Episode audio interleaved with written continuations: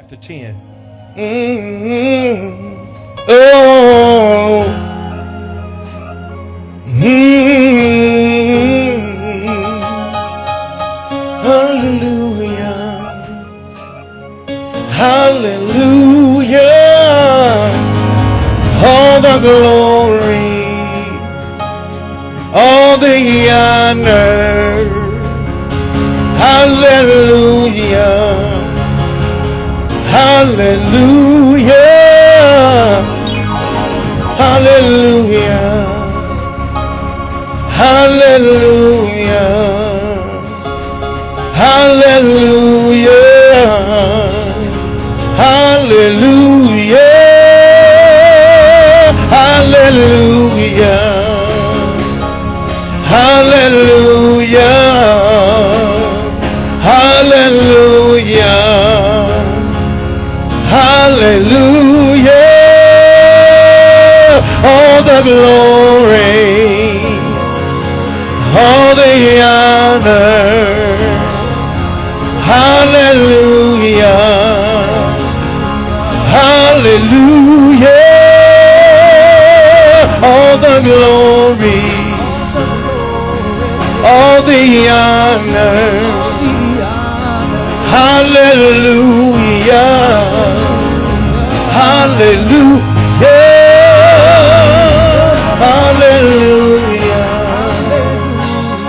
hallelujah, hallelujah, hallelujah,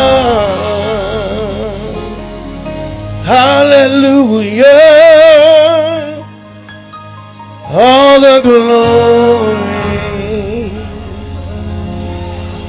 all the honor. Hallelujah, hallelujah, hallelujah,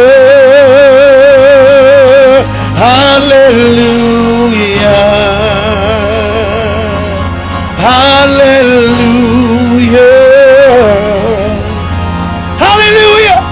hallelujah,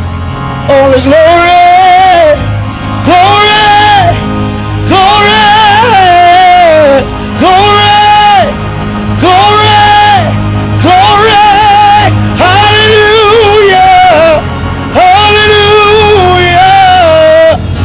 all the glory.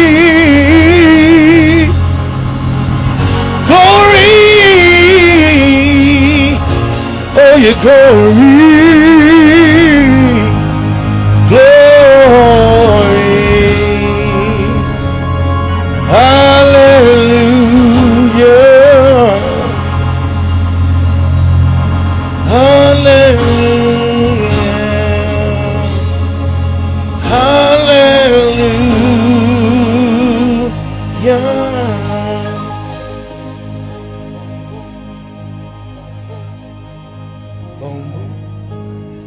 Mm. Hallelujah.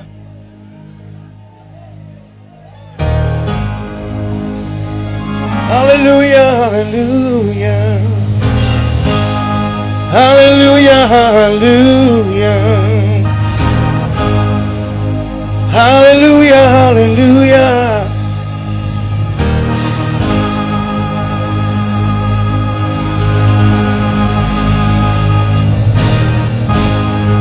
Hallelujah, hallelujah.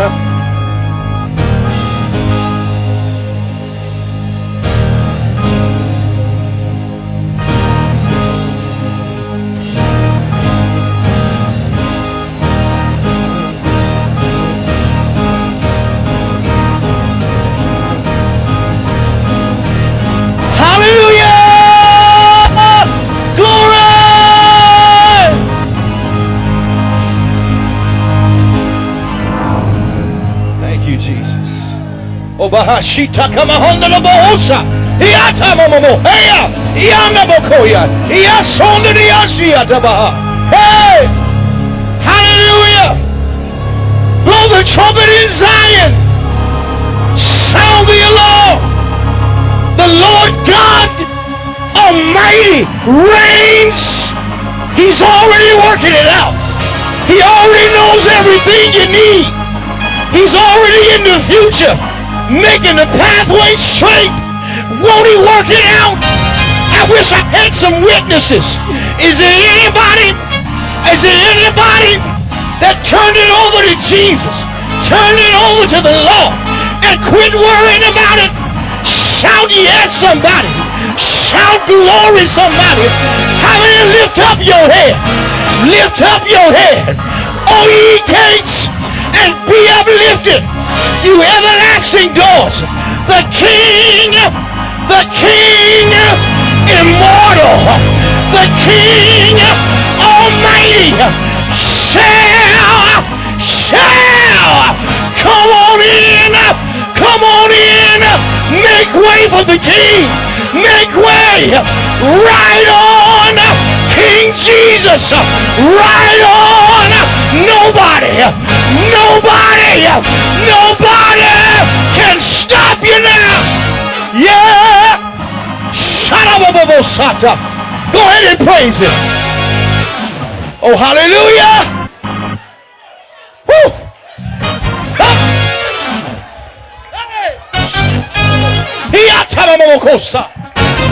Hey!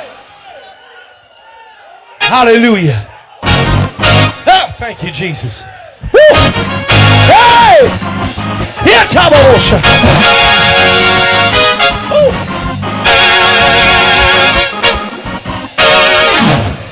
Hallelujah.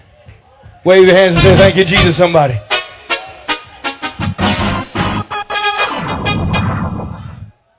You already come here for a worship service. Go ahead and sit down. Some of y'all want me to start teaching. Bump, bump, bump.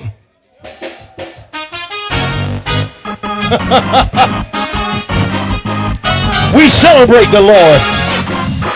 I mean, oh, He died on a Friday, but get up on a Sunday. Yeah.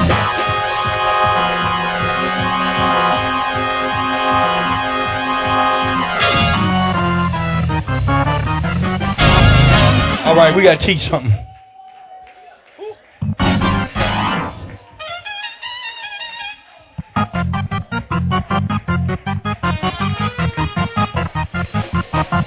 Hey! Woo!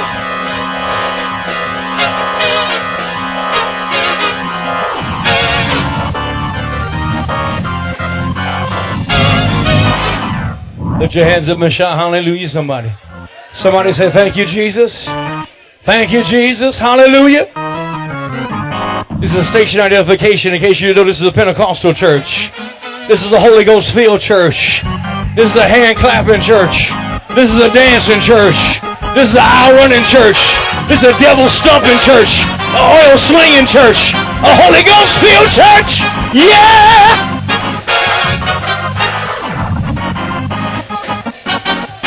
Come on. That's it. Huh. Oh, yeah. If you can celebrate anything, you ought to be able to celebrate the Lord. If you got the victory on the inside, it, hey! We ain't going to never get it done. Whew. Everybody say, thank you, Jesus. Hallelujah. Go ahead and take your seats. Did y'all hug each other yet or say hi? I got lost. I lost my way when I was in worship. I don't know where I'm going.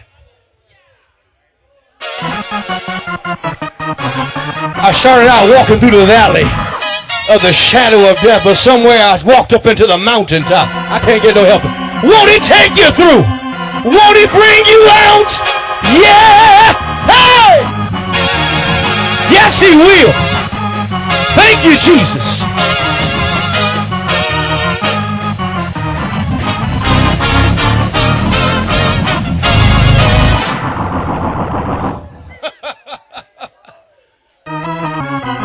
Well, if they can celebrate ball games and celebrate football, that ain't worthless. That ain't about nothing. They can celebrate Beyonce, and she ain't doing nothing for nobody. We ought to be able to celebrate the Lord. Amen. I don't know. I shouldn't. I shouldn't say this, but somebody told me there was a party going on. Can I ask somebody, where's the party at? Is the party over here? Is this where the party is? Is the party over here?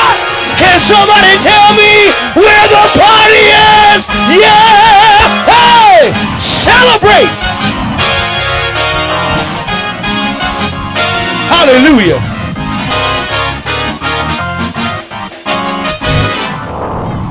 All right, y'all ain't gonna push me, you bunch of Pentecostals. Watch out. Oh my God, the horns. Watch out here.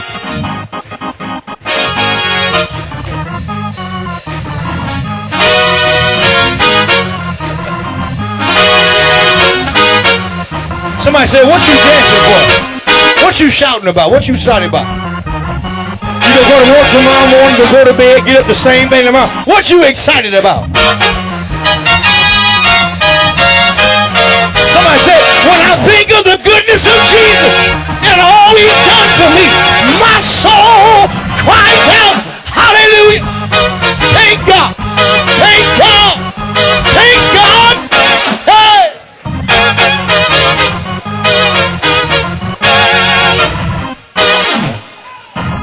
All right. What happened to y'all? Y'all got this Good Friday service on Wednesday. Oh, thank you, Jesus. Hallelujah. Woo.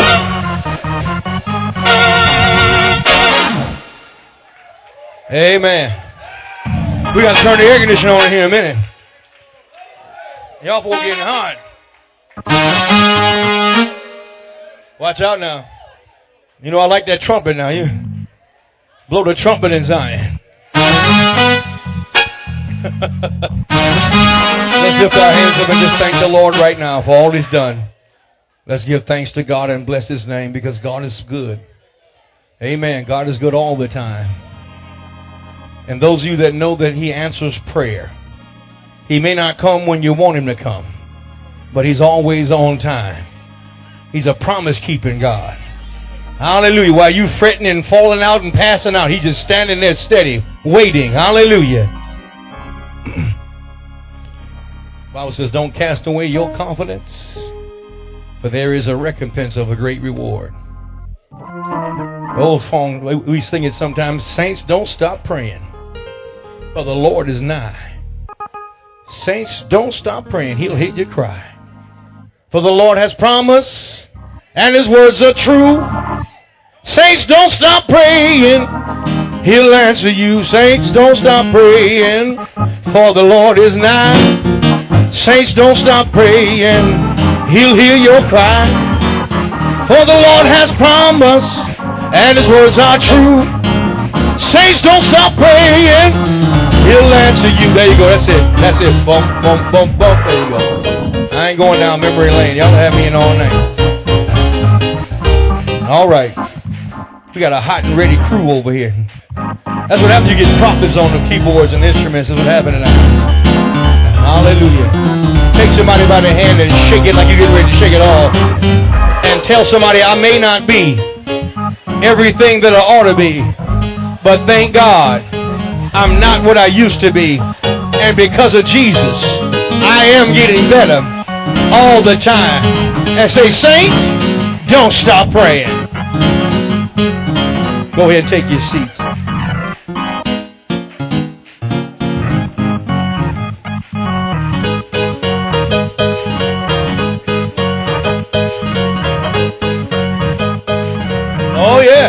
What y'all know about hand clapping like that? Y'all don't know that. Oh, that's like, that sounds like that old time sanctified clap, that two time. That's that foot stomp clap.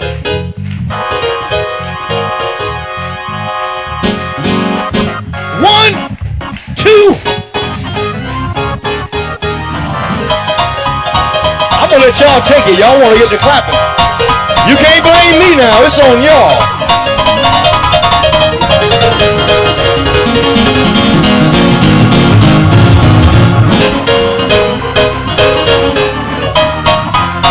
I can't depend on God. I can't depend on God. Through the storm, through the rain, through the sickness, through the pain, I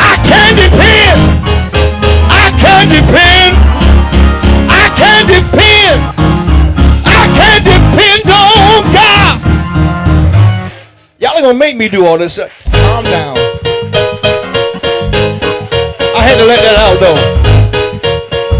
Come on, take your seat, saints. Come on. Y'all, all my teaching time getting ate up.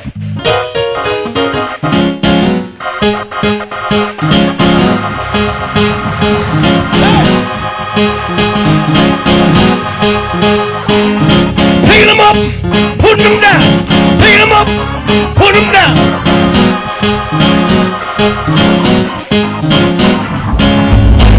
You know that the Bible says the joy of the Lord is your strength.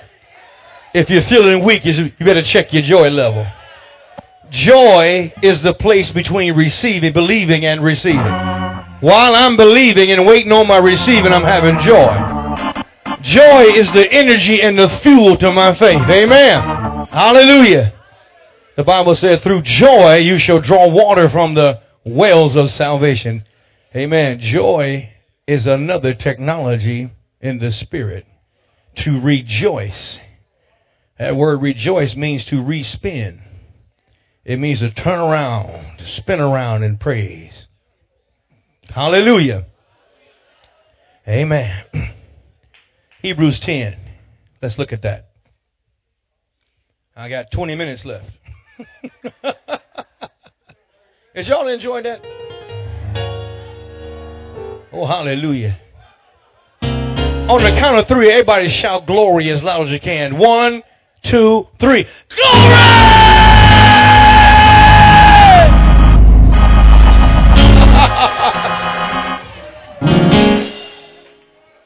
I felt something go through the room when y'all said that. Real quick, one more time. One, two, three, glory!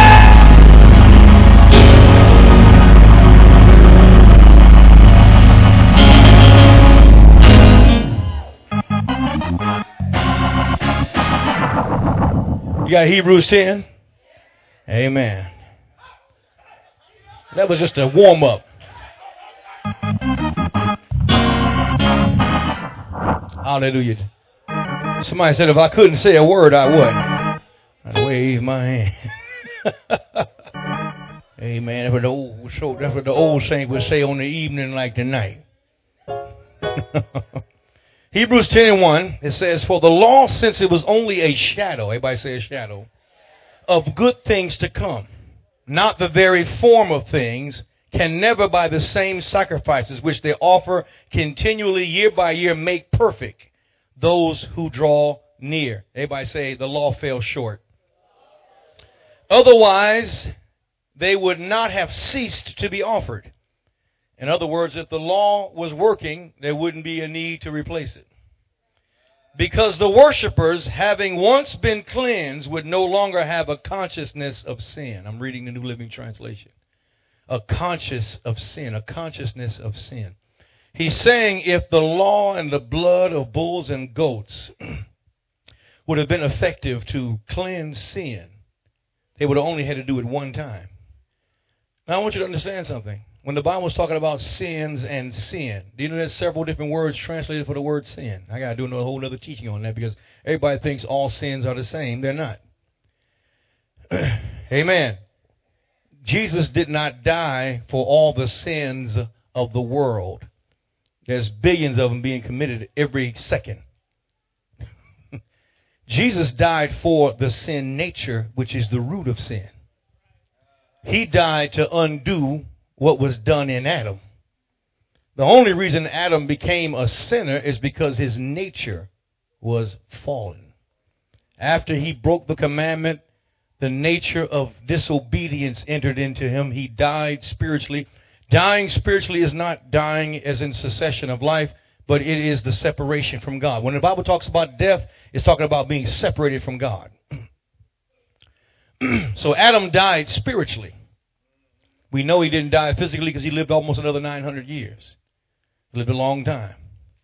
So he died spiritually. He was separated. He was eventually He had to be forced out of the garden. Now, he fell. He was separated from God spiritually, but he was still in the Garden of Eden. But then he was driven out. Why? Because his natural circumstances soon lined up with the position of his spirit. Did you catch that? That was a good one. His natural, his physical position changed and lined up with his spiritual position of being separated from God. Jesus didn't come to wash away every individual's sins. He'll forgive you of those sins. What he came to do was destroy the sin nature, which makes you want to sin, that gives you the nature to want to disobey. That's what the blood of Jesus did, was remove the sin nature. And now the Bible says that Jesus has risen and he's ascended on high. And then Paul tells us that when he, when God raised up Jesus, he raised every born-again believer. Every new creation in Christ was raised up with him. But we wasn't born. Some of us wasn't born yet. But just like Adam's spiritual position dictated his physical position, once again, bind it. When Jesus rose and changed and brought righteousness, he changed our position, and now our physical position is going to change later. What Adam did spiritually, his physical circumstances followed. What Jesus did physically and dying upon the cross, even though you and I weren't born yet, he raised everybody who was ever going to be raised up in that act. Because now when you and I hear the gospel and believe on Jesus, we enter into Christ. And because Christ was raised, now we are raised as we are in him. This is new creation reality. And you have been given a spiritual position to be seated in heavenly places in Christ Jesus. Now, you have to understand the terminology. It doesn't mean there's a bunch of seats up there and God's got a bunch of seats. A seat, a chair, is something of a man-made idea. Were there chairs in heaven before there were chairs on earth? See, people get terms on English human or man-made terms, and we try to equate the things that are in the spiritual. When it's talking about being seated, it's like having a House of Representatives in the state capitol. When you elect them, they go, we, we give them a seat. We give them a position to elect and to enforce power. When you elect somebody and they get elected, you are seated with them. When Jesus rose and went to heaven, we were seated with him. That's why the Bible calls us the church. Well, you know, I'm a church. No, you're not a church. Well, the church is in me. No, the church is not in you. You are in the church if you're in it. But the church is not in you, because the word church is the word ecclesia. And the word ecclesia means electoral college. Upon this rock, I'm going to build my electoral college. The ones that are electing me, I'm electing them. That's why we are called God's elect. Uh, the church is a called out body, called out of the world to enter into a spiritual political climate where there are principalities and powers and rulers of darkness and other beings that are trying to enforce their will, and God is trying to get his will done, but he has to have a body, a ruling body, an electoral body. Lord, teach us how to pray, Father. Lord Jesus, I see you praying all the time. You be getting stuff to happen. Would you teach us how to pray? He said, grasshopper, you want to know how to pray? Let me show you how to pray. Our Father, which art in heaven, hallowed be thy name. Thy kingdom come, thy will be done in earth as it is in heaven.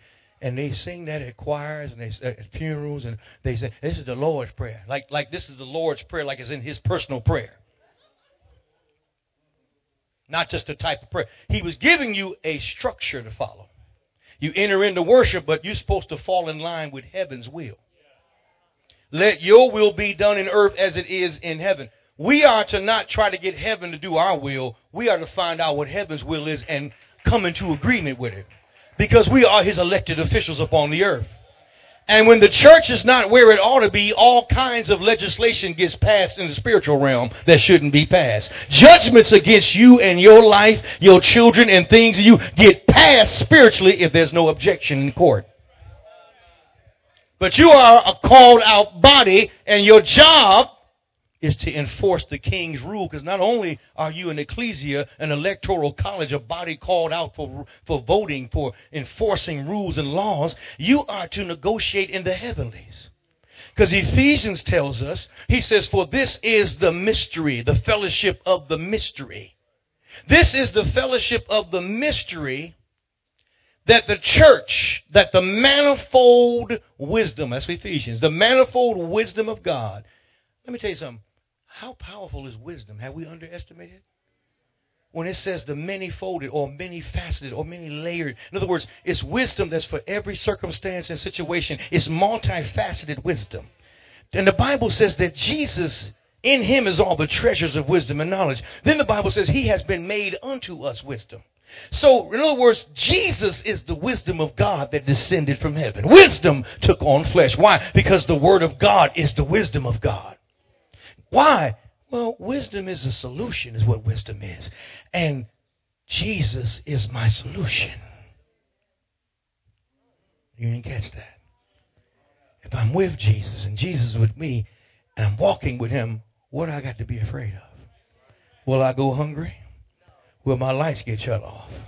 Will I get evicted? Not if Jesus, he's the wisdom of God. He is my solution for every problem.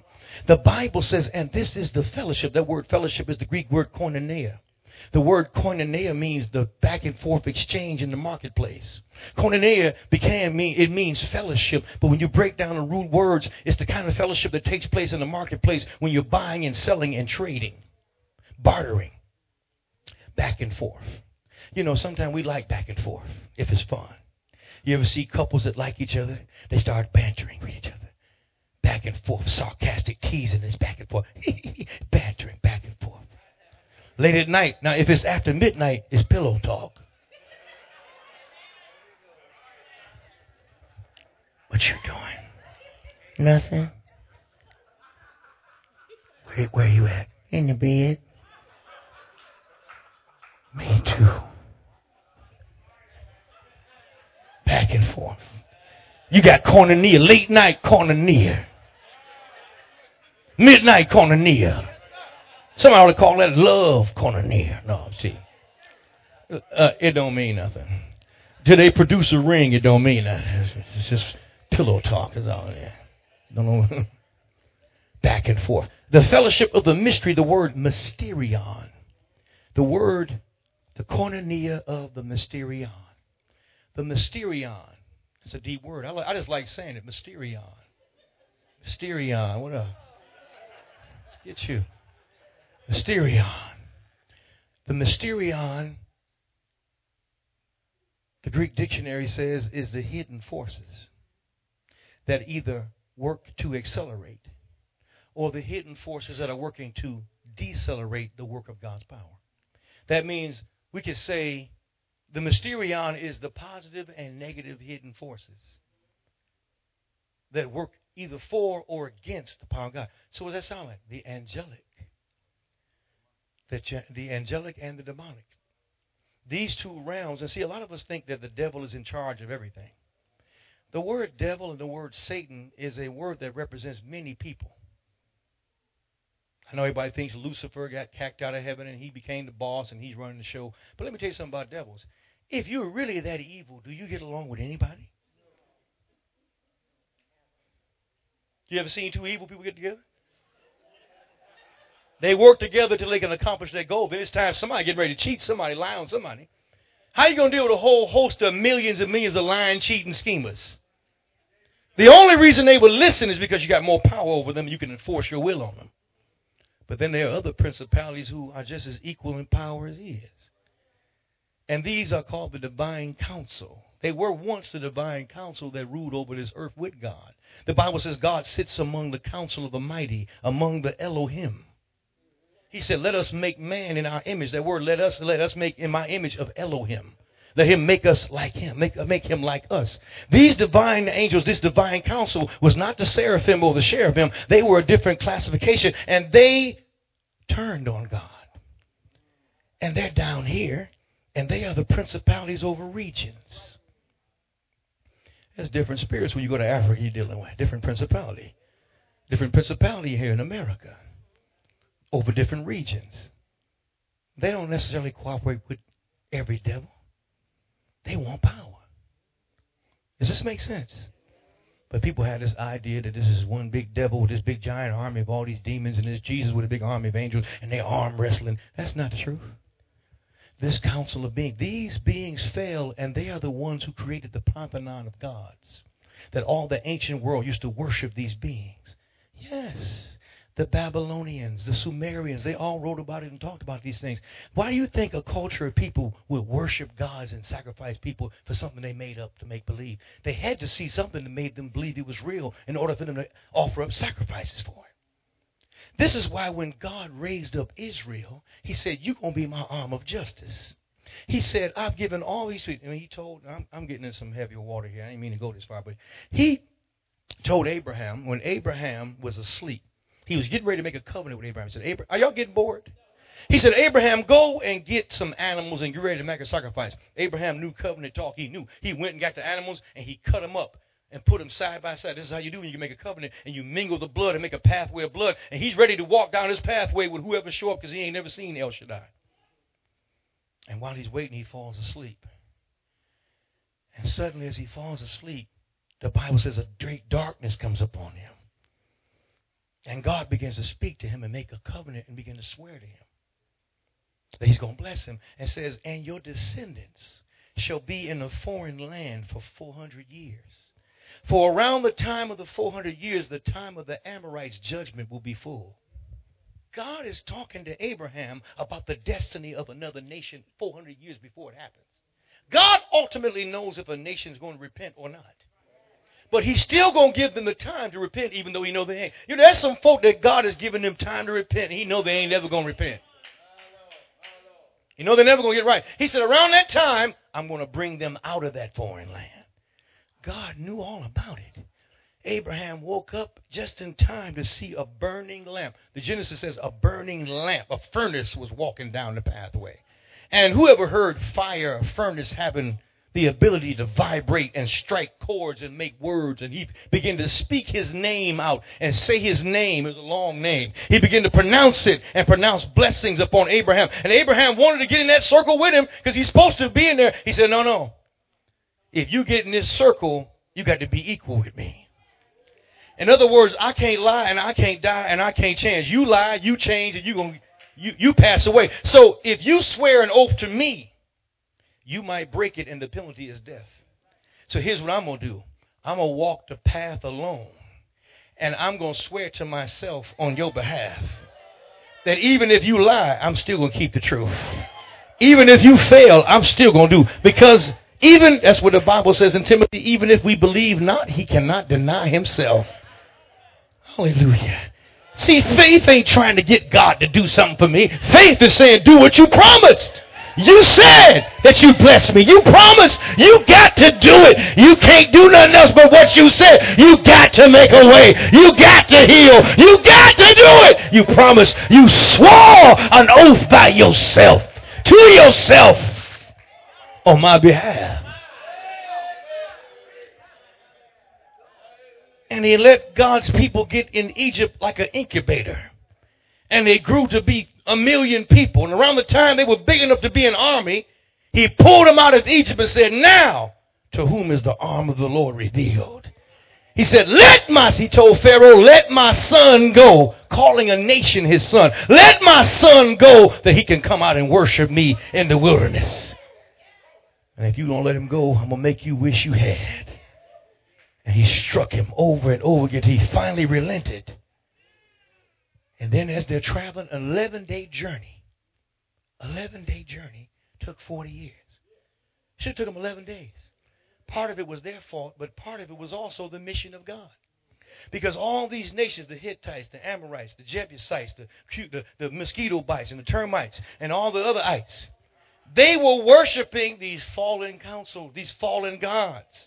and they were sacrificing children and killing them, murdering them, polluting the land with homosexuality and all kinds of acts. And God had been giving them four hundred years, but the time of the Amorites' judgment was fulfilled just as Israel stepped out of Egypt. And God said, I'm going to use you to be my police officers. There's a new sheriff in town. Go and execute judgment. Don't leave nothing living. I gave them four hundred years, and the wickedness that they've been practicing has polluted the land, and the land is crying out against them. The dogs are polluted. The cats are polluted. The animals are polluted. It's a curse. He said, destroy it all. And they wiped them out. And the Bible says they struck down many mighty kings.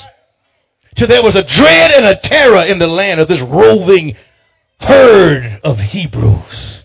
And the worst part about it is they didn't know how to fight.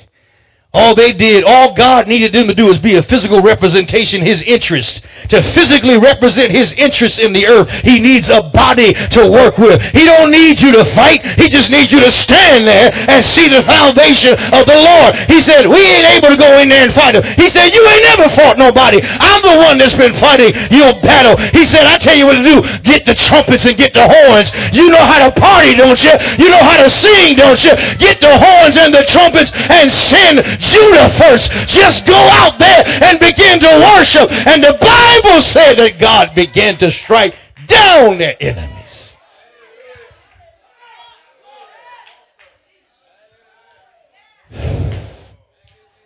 But these principalities and divine spirits, divine counsel, these demonic, these these these renegade principalities, they were operating legally. Because God gave man dominion and he lost it. And in order to operate in dominion, you have to be a spiritual being with spiritual authority. And when Adam lost his spiritual authority, he was now living in a city, a country, a planet under a new landlord. And now Satan is killing, stealing, destroying. Plagues, famine, diseases. None of this is God's will. Children starving, people, war. That's not God's will. That's the principalities' will. Because they weaken you when you're divided. They can control you, manipulate you.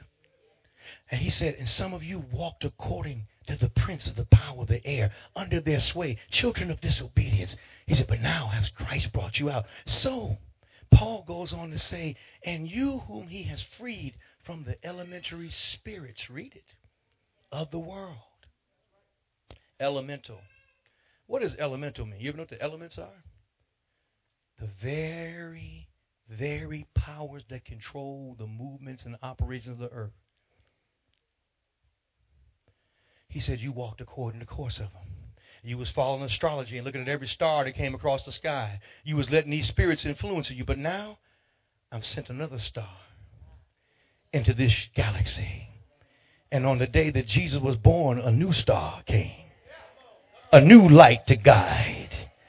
Oh, I can't get no help in here. Science lines up with God. This ain't too far for you. I got to stop in a minute. And these elemental spirits whom he has delivered you from, that you are no longer under their sway. The problem is, is you live in a world full of people who still are.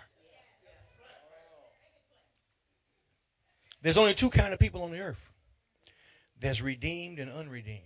Ain't no black people, white people, green people. That's that's all done. Either you, you want to believe in that, believe in that. There's only two people, born again and unborn again. New creation and Adam. Either you are in Jesus or you still ain't no middle ground. You either or. And there's only one people on the earth that can pray heaven down.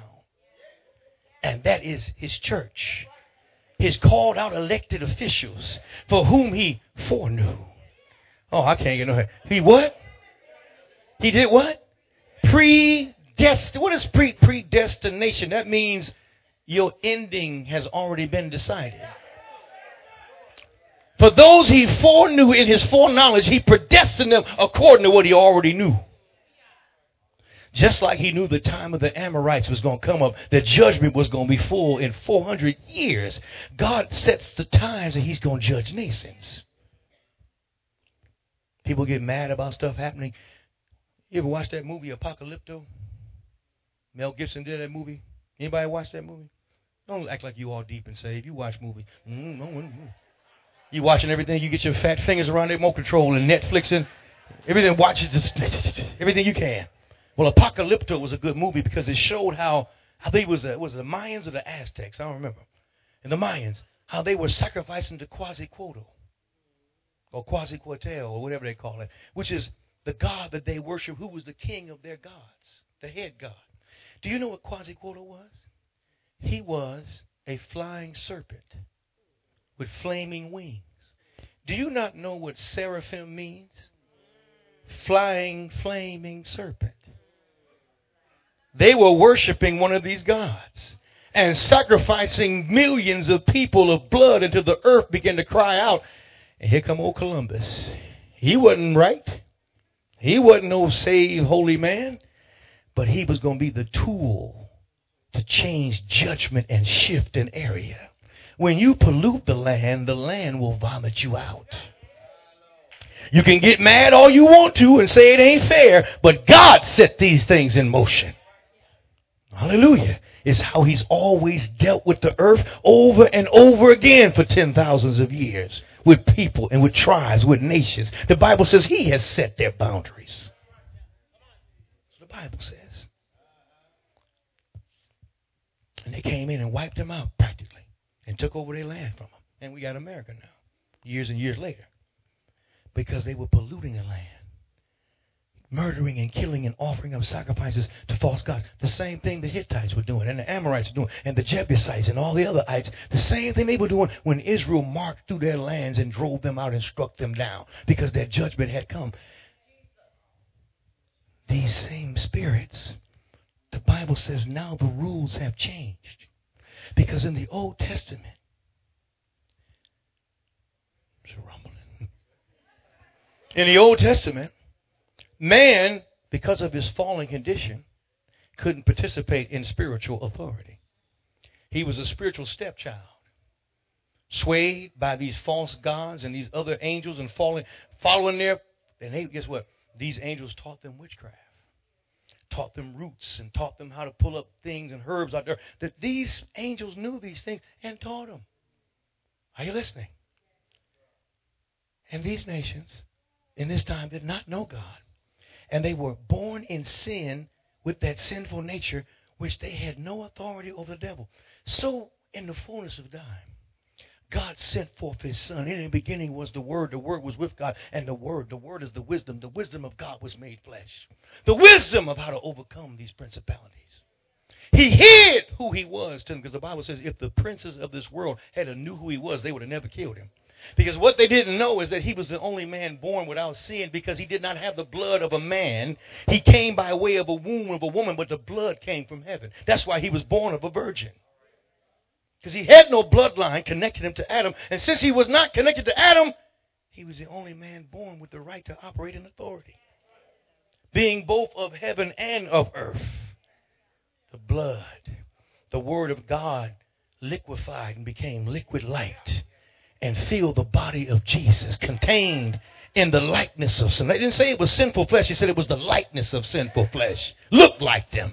He was in the world, and the world was made by him, and the world knew him not. That's why he could come in and overturn judgments. Who, Lord, did this man sin? Did his father sin? His parents sin? Or did this man sin that he was born blind? He said, nay, neither, but that the works of God might be made manifest in him. He reached down and pulled some clay and put it in his eyes. And because he was the creator, I can't get it. Because he had authority over the clay, I can't get no help in here. He commanded those eyes to reshape and reform into eyeballs, and the man was healed. Nobody else was. That's why Muhammad didn't heal. That's why Krishna didn't heal. None of them could heal because they weren't authentic. Jesus was healing and wasn't even trying to heal people. He was bumping into people and getting them healed, because he was full of grace and truth. His very D N A was the D N A of God. He had a brain. Oh, I can't get no help in here. He had no D N A from this planet. His D N A came from another galaxy far, far away.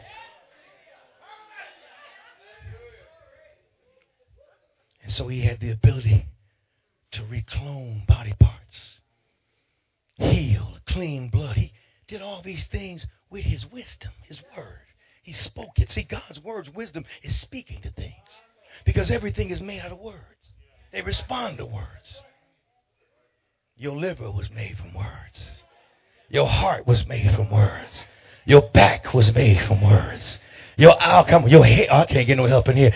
Everything in you was made from words. Your money was made from words. Oh yeah, that's why you can talk to stuff like that. You can speak to those things. But you got to have authority first. And here comes Jesus, hidden and concealed and undercover. And they didn't know who he was. They just thought he was the Messiah. That was the cover story. See, don't get caught up in the Messiah stuff. That was just the cover story, because he wasn't only just coming here to be the king of the Jews. He was coming here to free mankind. But that was the cover. That was the press release, the Messiah. And they thought as long as they kill a Messiah, they just kill him a man. But what they did not know is who he was inside. Woo! He was undercover. And when he finally maneuvered them and tricked them into killing him, even though he was innocent, they broke the law and killed an innocent man. Because everybody born of Adam is guilty. Everybody is guilty. Every, you born, I don't care if you're not Gandhi, you guilty. You were born in sin with a sinful nature, and you can't live in God's eternal world because your nature won't allow it. Any more than you can live underwater, because your nature is not aquatic. You don't have the nature to live there. You don't have to have the nature to live in God's eternal kingdom. It has to be changed. Oh. The nature has to be changed. And here comes Jesus, born of a woman, the government upon his shoulders. In the fullness of time, he began preaching and saying, for the kingdom of heaven, repent. Change the way you think radically. For the kingdom of God is within hand's reach. And they began to follow him in miracle signs and wonders for three years. And they thought it was all to make Israel the head and not the tail. They kept asking him, will you now restore Israel? They were caught up in trying to restore an earthly dynasty that really was over. Over. I'm sorry, all you end-time Jewish people. God fulfilled all of his covenants to Israel, all of them. The fulfillment was when Jesus was the last thing that came. And when they rejected him, he said, you're going to weep one day. He said, oh, Jerusalem, they killed the prophets. He said, ooh, if you had a new your hour of visitation. But now it's leaving you. And you're going to be weeping and wailing, and not one stone going to be left on top of your temple. He closed down Judaism and broke up the Jewish nation, and Jews don't even know who they are. They burned the temple up, and there's no record of no family. No Jew knows who they are. You can't find one Jewish person who can tell you for a fact that they're a Levite, a Benjamite, a Jew. They can't do it because those records were destroyed. Why? Because God closed the door on all that. There's only a new man in Christ now. And when Jesus finally got them, he, he listen, God the Father so magnified him that the devil couldn't keep his hands off him. You know how you get, you know how you know how you start bossing up and people start hating on you? They see you start flexing, and they, who do you think he is? See, people deal with you on who they think you think you are. See, he must, I don't know who you think he is. I don't know who he think he is. And you don't think nothing. You're just going around minding your business, flexing. You're just having a good time. But they think you th- they think that you think that you think you're somebody. So they got to stand in and block you and stop you and, and, and not let you do stuff and hinder you because they being a player hater. Don't hate the play. Hate. No. Hate the game. Don't be a hater, be a congratulator.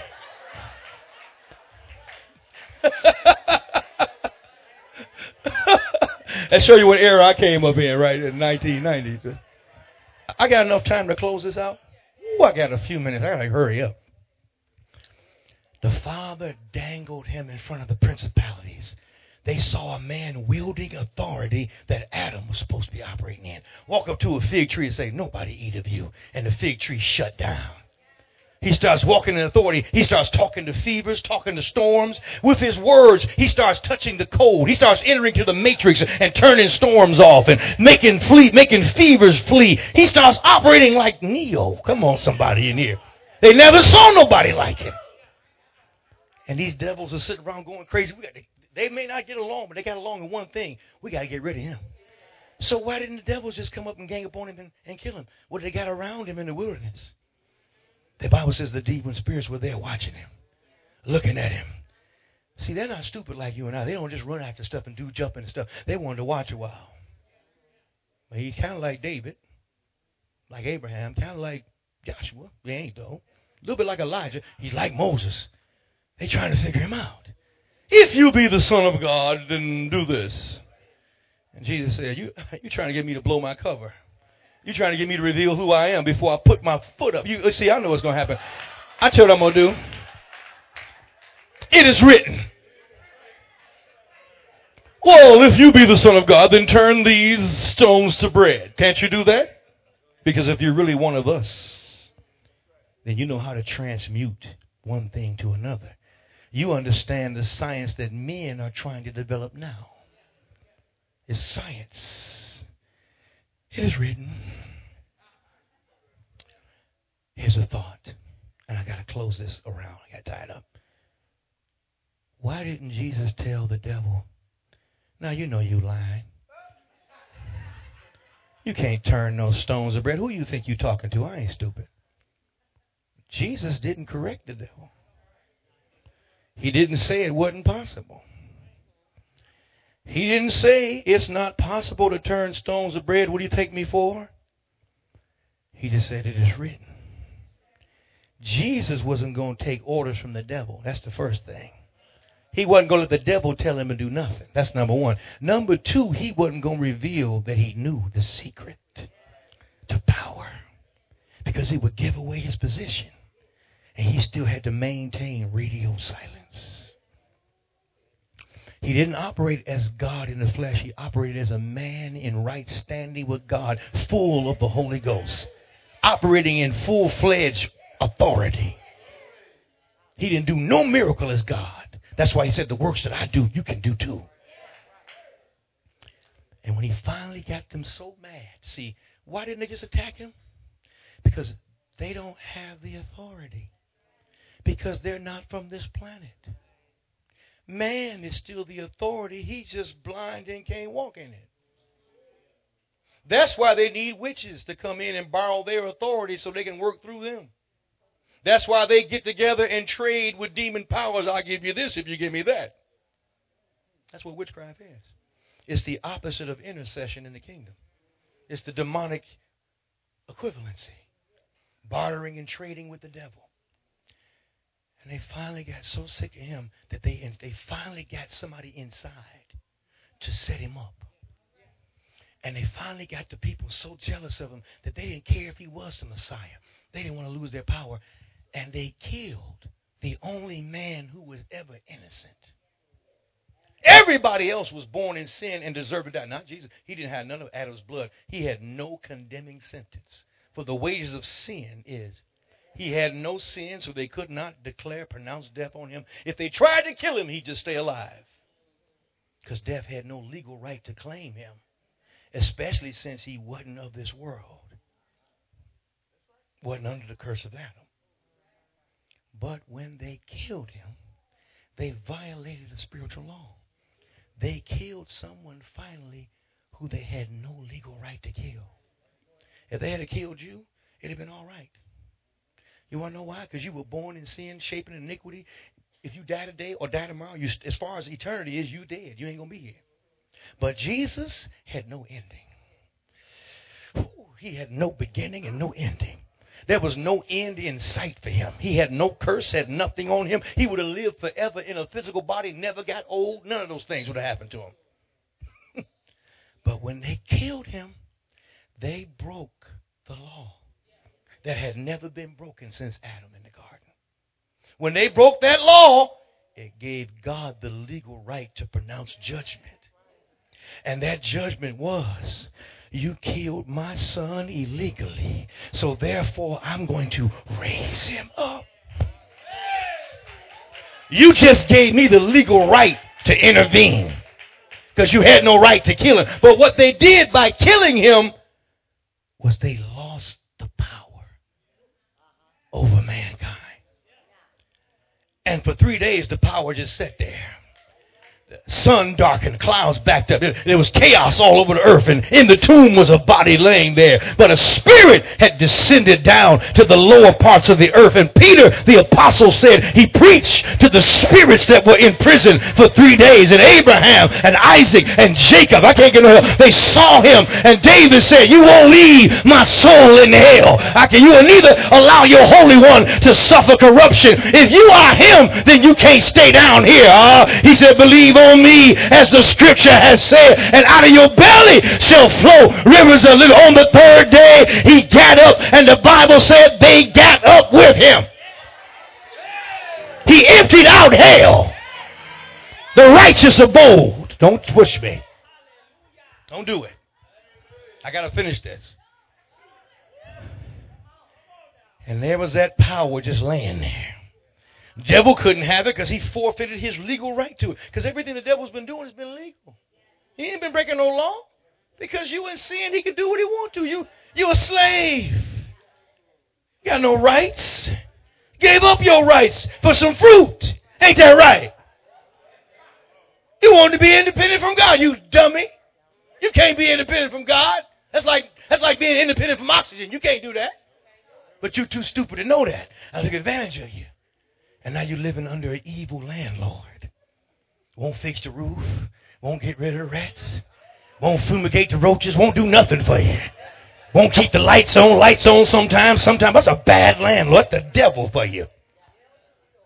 And when Jesus got up, he walked over there, wherever it was, and said, all power is now in my hand.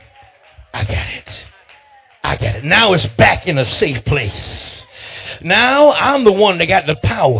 And if any man be in me, oh, now he got the power. Come on. He said, for no, he said, behold, I give you power over all the power of the enemy, and nothing shall in no wise harm you. You drink any deadly thing, it won't kill you. Step on a scorpion, it won't hurt you. Ah, you shall lay hands on the sick, and you shall, you shall, you shall, you shall cast out devils. And then he went up, took his blood back to heaven, and said, Father, the blood that you, the word that you sent, that liquefied in me, and joined to the earth, and now we redeemed. For God was in Christ, reconciling the whole world unto himself. Drop the charges against everybody. Woo! And put his blood in and say, now that which left as word has returned as blood. Joined forever with the D N A of mankind, showing that man has been redeemed. Woo! And now the throne room has opened up. Woo! And everybody that's born again, that's in Christ, oh, everybody that gets born again, they said, believe on him as the scripture has said. See, this ain't about joining a church or being a better person. You can go to hell being a better person. You got to get born again. You got to get, you know, you got to get free of your sinful nature. You must believe with all your heart and confess without your mouth, and then shall you be saved. And when that happens, you become a part of the electoral college. You're now in the House of Representatives. You are here to represent him to the world as he represents you. And the Father, Jesus said, I know you saw him the last time, and he wasn't looking that good. But in thirty-three years, I've come back. How you like him now? Now he's washed in the blood. Now he's been saved and sanctified. Now he has been made the righteousness of God. And he can come boldly to the throne of grace and obtain help in the time of need. Now it's because he's been made righteous. It ain't got nothing to do with how holy you think you are. It ain't got nothing to do with how right you think you are. You can't make God like you anymore. You can't make God want you anymore. He's already made his mind up. It's already been finished. Either you are righteous or you're not. You're not righteous by what you do. You're righteous by what he did.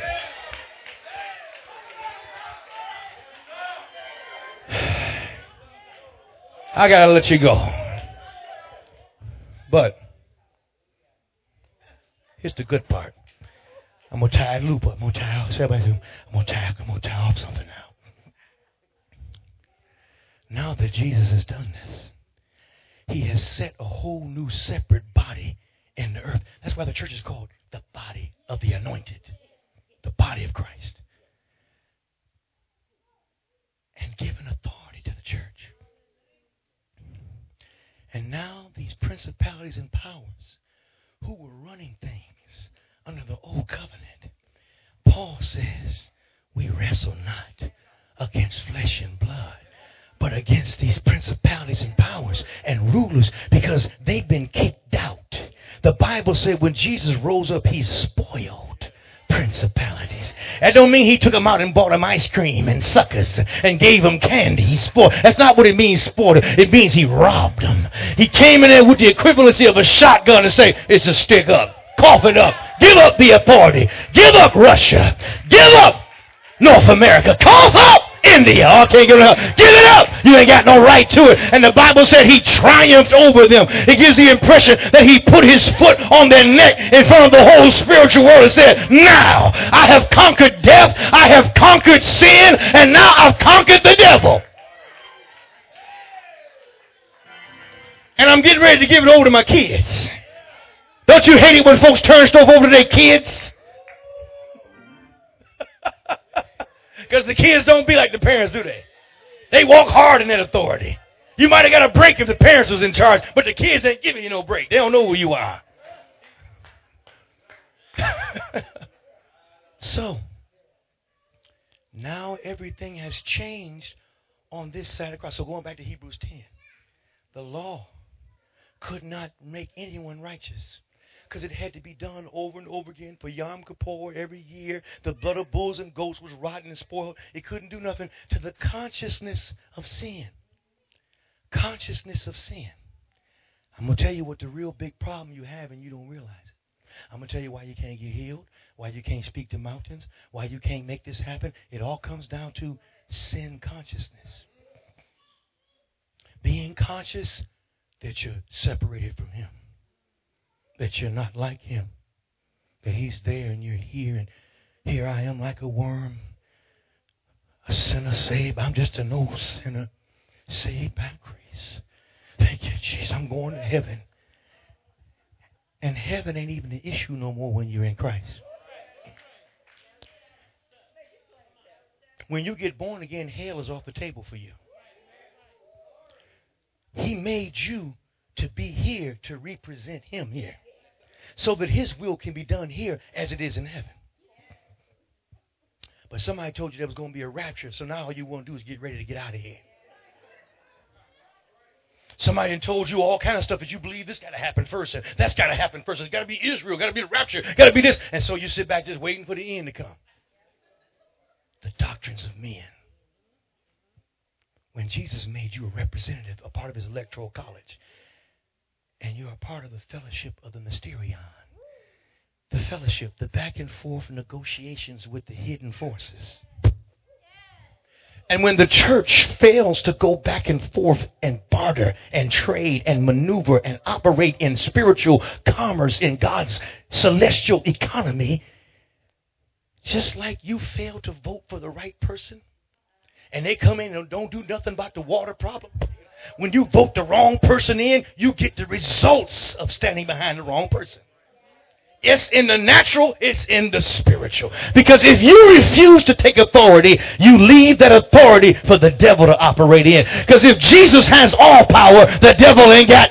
I can't get no help up in here. Either Jesus has all power and the devil ain't got no power. But where the devil get power from? He got it from you, because you're the only person on the earth that can pray his will be done in earth as it is in heaven. As he is, so are you in this world. But as long as you don't take no responsibility for your own spiritual authority, then someone will for you. Some devil, some witch, some warlock, some manipulator, some cheater, some crook, somebody, anybody that you can listen to can lead you astray. Are you listening? The church, he said that the church might make known the many faceted wisdom to the principalities. Read it, to the principalities God's wisdom to the spiritual audiences that are watching us. Now, I'm going to close with this one verse. And, yeah, I am closing. It's eight forty. I got to go. Can't fool with y'all all night. My show is coming on this Tuesday. First John three twenty. If our heart condemn us, God is greater than our heart and knows all things. Listen, beloved, if our heart condemn us not, then we have confidence toward God. That's First John three twenty-one. Then he says in the next verse, and whatsoever we ask of him, we receive of him, because we keep his commandments and do those things that are pleasing in his sight.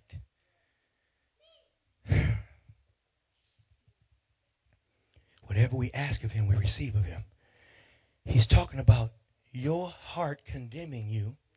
Your consciousness of sin is what keeps you from receiving.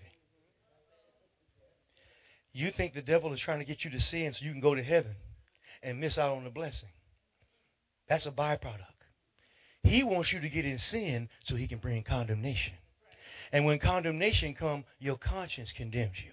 Your own heart condemns you, and you ain't got confidence toward God. So when you ask, you don't really believe he's going to do it.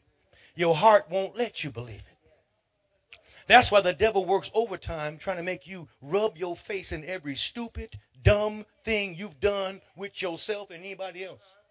To never let you live it down, even though Jesus has dropped the case against you. Here now, forever, he's dropped. Well, what if they did this? He dropped the case. Well, what about that? He dropped the case. What are you trying to say? You can just do whatever you want to do? You can. You can do whatever you want to do. But whatever you do is going to prove whether you're saved or not. All things are lawful, but not expedient. You can do it if you want to, but it won't help you along the course if you're pressing for the prize. If you're really born again and you're really saved, then you want to please him. That's what you want to do. But if you're doing everything to displease him, then that might mean that you ain't saved. I'm not preaching no easy way. That's actually worse. Now, I understand people can be caught up in problems. People can get caught up in their flesh, and their flesh can rule them. And that's why the Bible calls them carnal, meaning body-ruled Christian. Your body and your emotions is running you. You can get into fornication, you get in lying, you get all kind of stuff. Saved. Yes, you can. Saved is your biggest broad daylight, saved, and get caught up in it, in your flesh, and it can run you. And guess what you'll be? Just like you ain't saved. Because when it comes time for the electoral college to come and vote, you lose your voting right. Because your heart is condemning you, and you ain't got it. So now you at the mercy of somebody else. God, he that is spiritual restores. Now you're at the mercy of somebody else. You got to depend on other folks' connection with God because your own heart won't release you. Because every time you can hide from me, you can hide from everybody else. You can call up in your little hole and do whatever you want to do, and nobody can see it. But you can't hide from your own heart. And the devil knows how to wait to get you in a position where you're going to need to get a hold of God, and then you can't get a hold of God. Get you out there, and now the doctor report, the x-ray come back. It don't look good. And now you want to believe God, but your heart is constantly condemning you. Come on, somebody. That's the pl- that is the trick that the devil's after. That's the trick bag to get you caught up in. You think he's trying to make you backslide and leave the church. He don't care if you leave the church. He can use you more if you stay in here. He's trying to make me go back in the world. He's trying to make you go back in the world. Stay up there. By all means, stay in here and pollute the atmosphere. Stay in here so we can't have a corporate anointing and the power come because you're the weakest link. You know, we don't want you to leave church. He wants you to stay in here. He just wants to own you while you're in here. You'll be like Judas running with the twelve, doing everything the twelve is doing, but yet you're traitoring him. See, the New Testament ain't about don't do this, don't do that, don't do this, don't do that. That was the law. The New Testament about is please him or not please him. It's about pleasing him. When pleasing him is the first and foremost thing in your mind, you're going to do right by me. Because Paul said, we are not like these hucksters and these crooks who preach for profit. He said, we know that God is watching us. Are you listening? So the real thing the devil is trying to get you to get back under is the law. Sin consciousness. where you're more conscious of your failure, your lack of understanding. I just don't know what to do. He wants you to stay like that. I don't know why. He wants you to stay like that. What's going on with my life? He wants you to stay like that. He wants you to be confused. And you know what happens when you get really confused and feel down? And after you have, what do you do? You remember that song? After you done done everything you know to do. You know what you do? You know what we do? You know what we do when we don't know what to do and we get tired of trying because ain't nothing working? Sin. That's what we do. Get an attitude, get hateful, get jealous, get spiteful, get envious, or get over there and start doing other stuff. Get distracted and get pulled away into the flesh because we tired and we got to have an outlet. Don't judge me. And then you get beat down far enough in your conscience and then you crawl back up in the church. And don't know when you get in trouble, you don't run from God. You're supposed to run to God. But when you get in trouble, you don't feel like coming to church no more. You used to be on the front row, but now you're way in the back looking crazy, coming in, service over in ten minutes. You just got there. I, I, I made it. Yeah, you made it. Next thing you know, you ain't in church no more. Then you're talking about, I'm the church. I'm staying at home now. I'm a church. You heard that before, haven't you? I said, what time did your service start at home? What you mean, sir? You're lying. You ain't got no church going at home. You sit at home watching T V. You ain't no church. You ain't doing nothing the church supposed to do. You just avoiding coming to church because this is the congregation of the righteous. This is the house of the living God. This is the house of prayer for all nations. This is the pillar and the ground of truth. This is the church that was purchased by the blood. That's why you don't want to come in here. Because your heart condemns you even more. And what you ought to do is surrender. What you ought to do is fall down on the altar and let there be some alterations. What you ought to do is let the Lord, when you get in trouble, I don't care if you just get out the bed of fornication. Get up out that bed and come down here and get on the, I can't get no help in here. Get back on the altar. Stay there until the Holy Ghost falls down on the sacrifice and sets the sacrifice on fire once again. Hey, thank you, Jesus. All right, I'm done. I really am, for real. All right, that was five minutes. So it's eight forty-five. Boom, boom, boom. So, once you learn what he's after, you make it your business to not let him get you into it. Everybody likes to sin. Sin means doing what you want to do regardless of what God wants you to do. That's a simple definition. Sin is a departure from the original purpose and design from which God created something. That's what sin really was in the garden.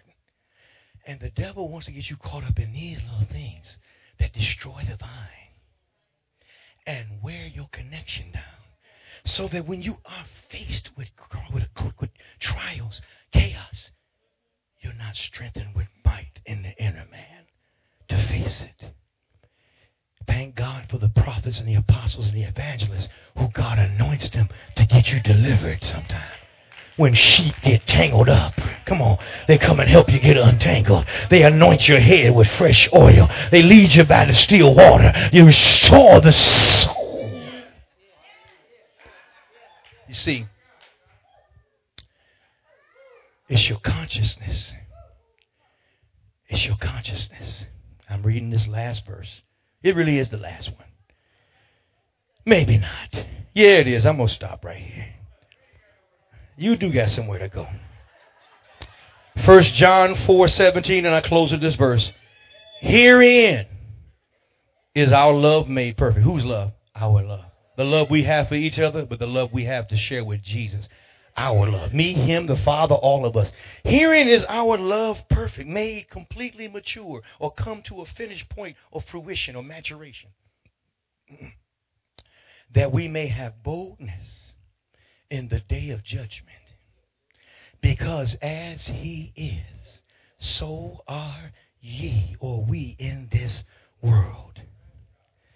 Your disobedience to God is training your conscience. It's training your conscience to be condemned. And once that condemnation works in you, and confidence toward God. And you can't let the mind, let this mind be in you that was in Christ Jesus.